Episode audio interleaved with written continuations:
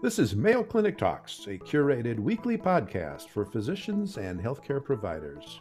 I'm your host, Daryl Chutka, a general internist at the Mayo Clinic in Rochester, Minnesota. Opioid abuse remains a significant problem. And as law enforcement and regulatory agencies tighten access to prescription analgesics, individuals are seeking alternatives. Loperamide is a generic name for Imodium, a commonly used medication to treat diarrhea. Initially, it was only available by prescription, but in 1982, it was made an over the counter medication. It's been discovered that when taken in very high doses, loperamide can produce similar effects to the opioid analgesics, and the drug is inexpensive when compared to the price of both illicit and prescription opioids. As a result, loperamide abuse has become a significant problem and has contributed to the opioid crisis we currently face. With us today to discuss loperamide abuse is Dr. Tyler Oesterle, an addiction specialist and physician in the Department of Psychiatry and Psychology at the Mayo Clinic. Tyler, welcome. Thank you, Daryl. Glad to be here.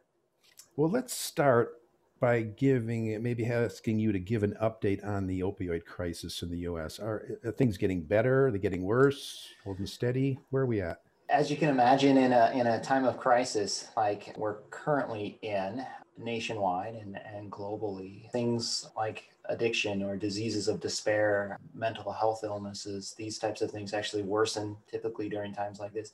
Opioid use and um, problematic opioid use is no exception. We had seen some improvements prior to the pandemic in the use, uh, at least the prescription use of opioids, and we had seen a bit of an uptick in the illicit use of uh, substances like heroin to kind of compensate for some of that.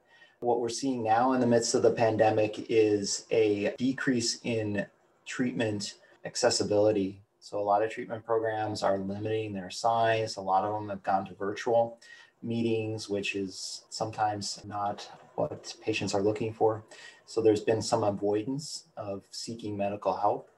And our suspicion is that there's a bit of a, a, sleeping giant out there that will be uncovered once some of the concerns about the COVID 19 pandemic have diminished. So we know rates are worsening and they're likely worse than we think because they're being hidden a bit by folks not seeking care. So, not good news.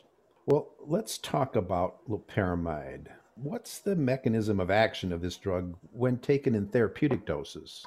Yeah, that's a great question. So it's a mu opioid receptor agonist. So it works on these opioid receptors that are really in the gut, so the colon, the large intestine. And this action is usually very isolated to that region.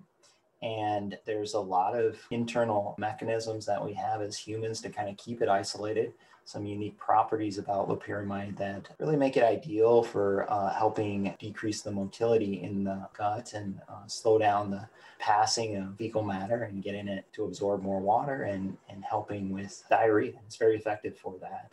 So, is it actually an opioid or is it chemically similar to an opiate? Uh... Chemically similar. So, there's the opiates and then there's the opioids, right? And so, we use the term opioids to describe all things that kind of can act on these opioid receptors and kind of interact with them. And that's kind of our broad sort of umbrella term. then there's these opiates that are traditionally been a more specific term to things that had been derived naturally from the opium poppy and so it's not one of those. So it's not naturally occurring within the opium poppy. So it is synthetically derived, is actually synthetically derived from a, a common solvent. So it has a chemical structure that's a bit unique from other chemicals that work on the opioid receptors, but certainly could be described as either opioid like or an opioid. And mm-hmm. um, it's talked about in both ways. All right. I've had patients who take this usually for short term loose stools, diarrhea, but occasionally long term for those that have inflammatory bowel disease or irritable bowel syndrome. I guess I wasn't aware that it crossed the blood brain barrier and it, it, had CNS effects. Most of us uh, weren't necessarily aware of this as we were going, you know, through our training and these types of things. We all thought pretty safe because it's generally pretty well isolated in its effects. So normally, normal doses that uh, we prescribe, and even um, the higher doses that are prescription strength, are really kept pretty localized within the colon. But the issues come when folks take larger amounts, right? And they can overcome so these P glycoprotein transporters in the gut that would normally, if the medicine tries to leak out, would normally shoot it right back in and keep it in its place. And that's a very protective mechanism that keeps it uh, where it needs to be. But you can overcome that mechanism right with large amounts. And that's what folks have found over the years that if they take a certain dose or use medications that may manipulate these p glycoproteins and those transporters are also present in the blood brain barrier too so provide some second layer of protection. So there's a lot of hurdles to overcome in order to make this active in the central nervous system and folks have found some ways to overcome some of those hurdles so it does get into the brain when taken in excessive doses then. Correct. Well, yep. how much are we talking about here compared to the therapeutic dose? What kind of excessive dosing uh, is needed? There's case reports out there of people taking five to 10 times the therapeutic dose. Again, there's some manipulations that can be done with taking other medications along with it that can help, you know, manipulate that transporter, right? So that those transporters are less active. And so you can take lower doses of loperamide and still get some intoxicating effects. But they're quite large doses, doses that uh, would be very concerning for anyone well beyond what uh, is normally prescribed. So, you know, anywhere from five to 10 times the normal amount, or what's been reported in the literature, at least, uh, Daryl. Okay.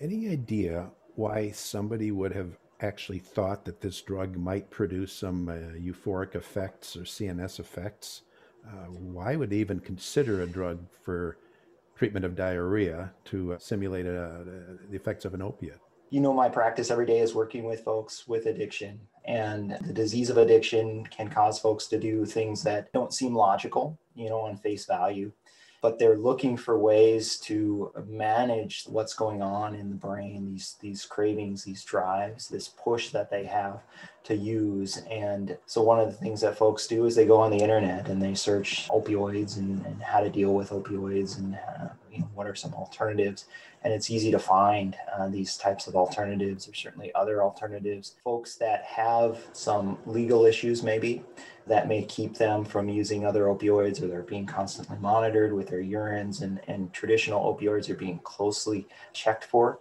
Things like loperamide if their intent is to continue to get high and continue to abuse opioid substances they can use things like loperamide to, to bypass those types of tests because mm-hmm. loperamide is not traditionally tested for in urine drug screens interesting typically the loperamide is used for diarrhea to slow the gi transit time and I would think that in taken in excessive doses could result in significant constipation. And if that's the case, I mean, if constipation is the thing they're craving, boy, they're going to love old age. But uh, is that an issue? Yes, very much an issue. Although I will say that most of these folks are used to that, and because their substance of choice is typically opioids, and so opioids themselves cause a lot of constipation. And so it's not something they're unfamiliar with. Again, it's that logic or that lack of logic associated with the illness of addiction. They're willing to deal with that level of discomfort, uh, significant discomfort uh, often to get that high. Well, you know, constipation then is one adverse effect, but I know there's more. There's really safety issues as well, correct?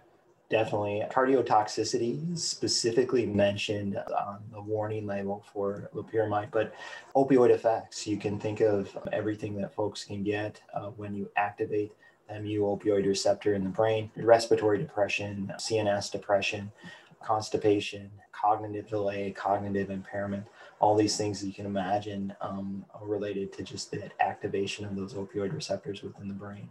Heart attacks, unfortunately, one of the more common causes of death, though, in uh, overdose. And so that's why I think the FDA specifically has called that out.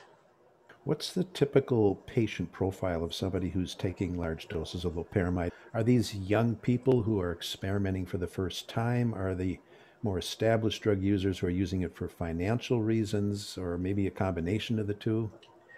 I feel there's probably two camps, right? There's folks that know they have a pretty significant opioid addiction and either they're looking to get off of heroin and so they're looking for an alternative to help with that or they can't afford heroin or, or their drug of choice or their opioid of choice so that would be kind of one group looking to kind of help treat in some ways kind of self-medicate their illness and then there's another group that may be restricted in some way so I work a lot with folks with buprenorphine as a treatment for their opioid use disorder. We don't see a lot of buprenorphine abuse in our country, but we see buprenorphine abuse in countries where opioids are very restricted, where it's very difficult to get an opioid. And then they'll turn to these kind of alternative measures to kind of get some opioid effect. And so when folks are completely locked in and unable to use opioids kind of on their own, but they still have the desire to use, it becomes an alternative for them to use to still still get some of those opioid effects. Mm-hmm. Well, you work in addiction medicine. Is is this something you're seeing quite a bit of? I have to admit, this is relatively new to me. I wasn't aware that this was taking place. But do you see this commonly?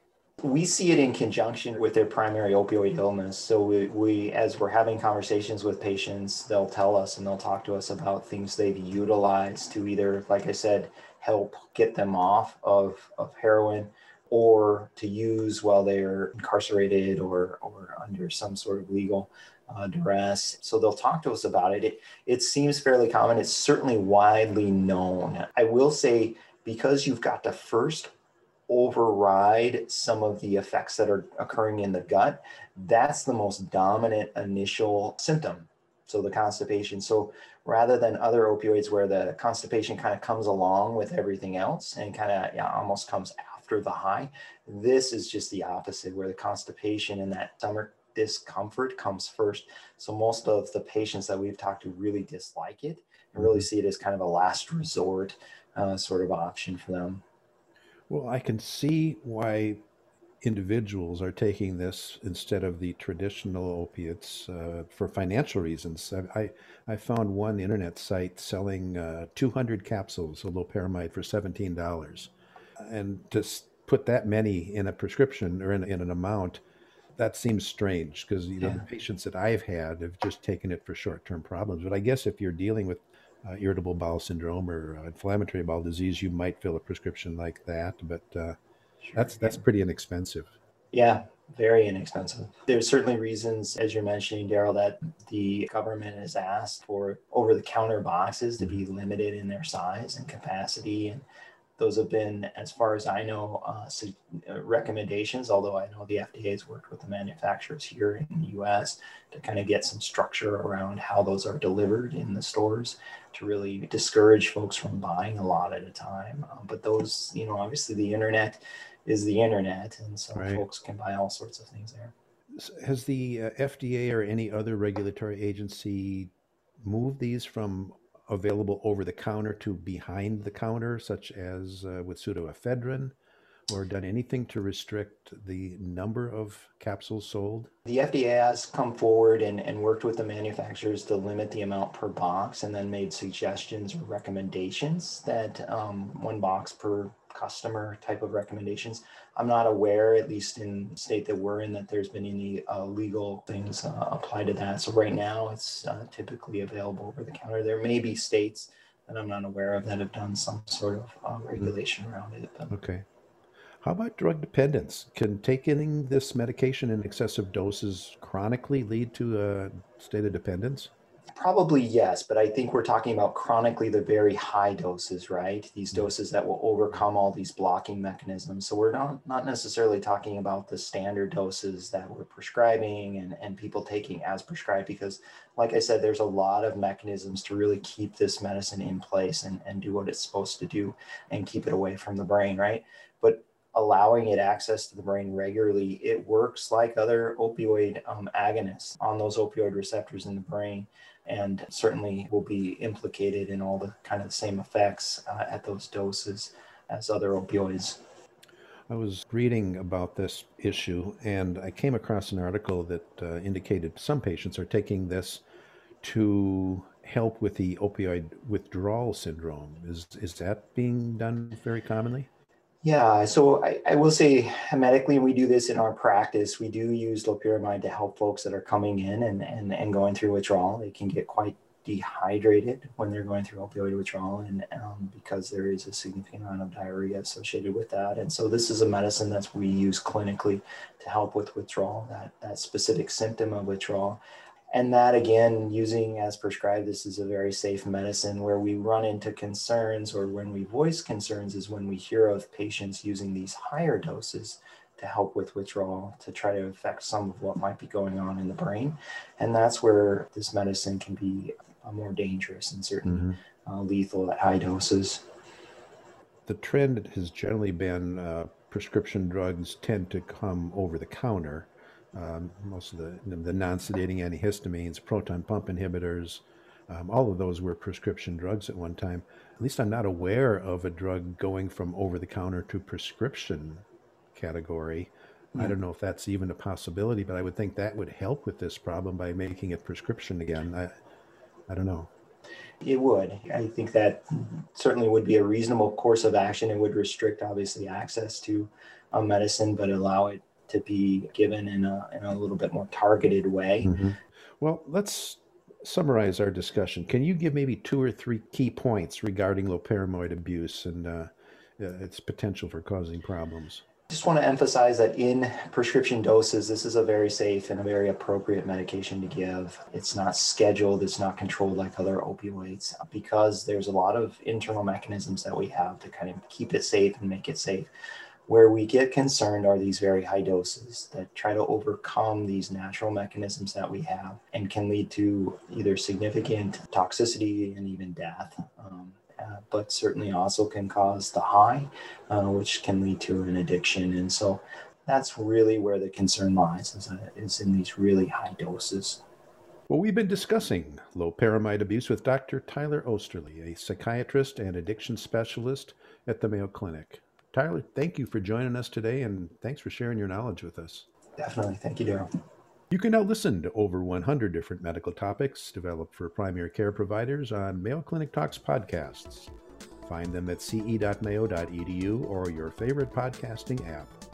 If you've enjoyed Mayo Clinic Talks podcasts, please subscribe. Stay healthy and see you next week.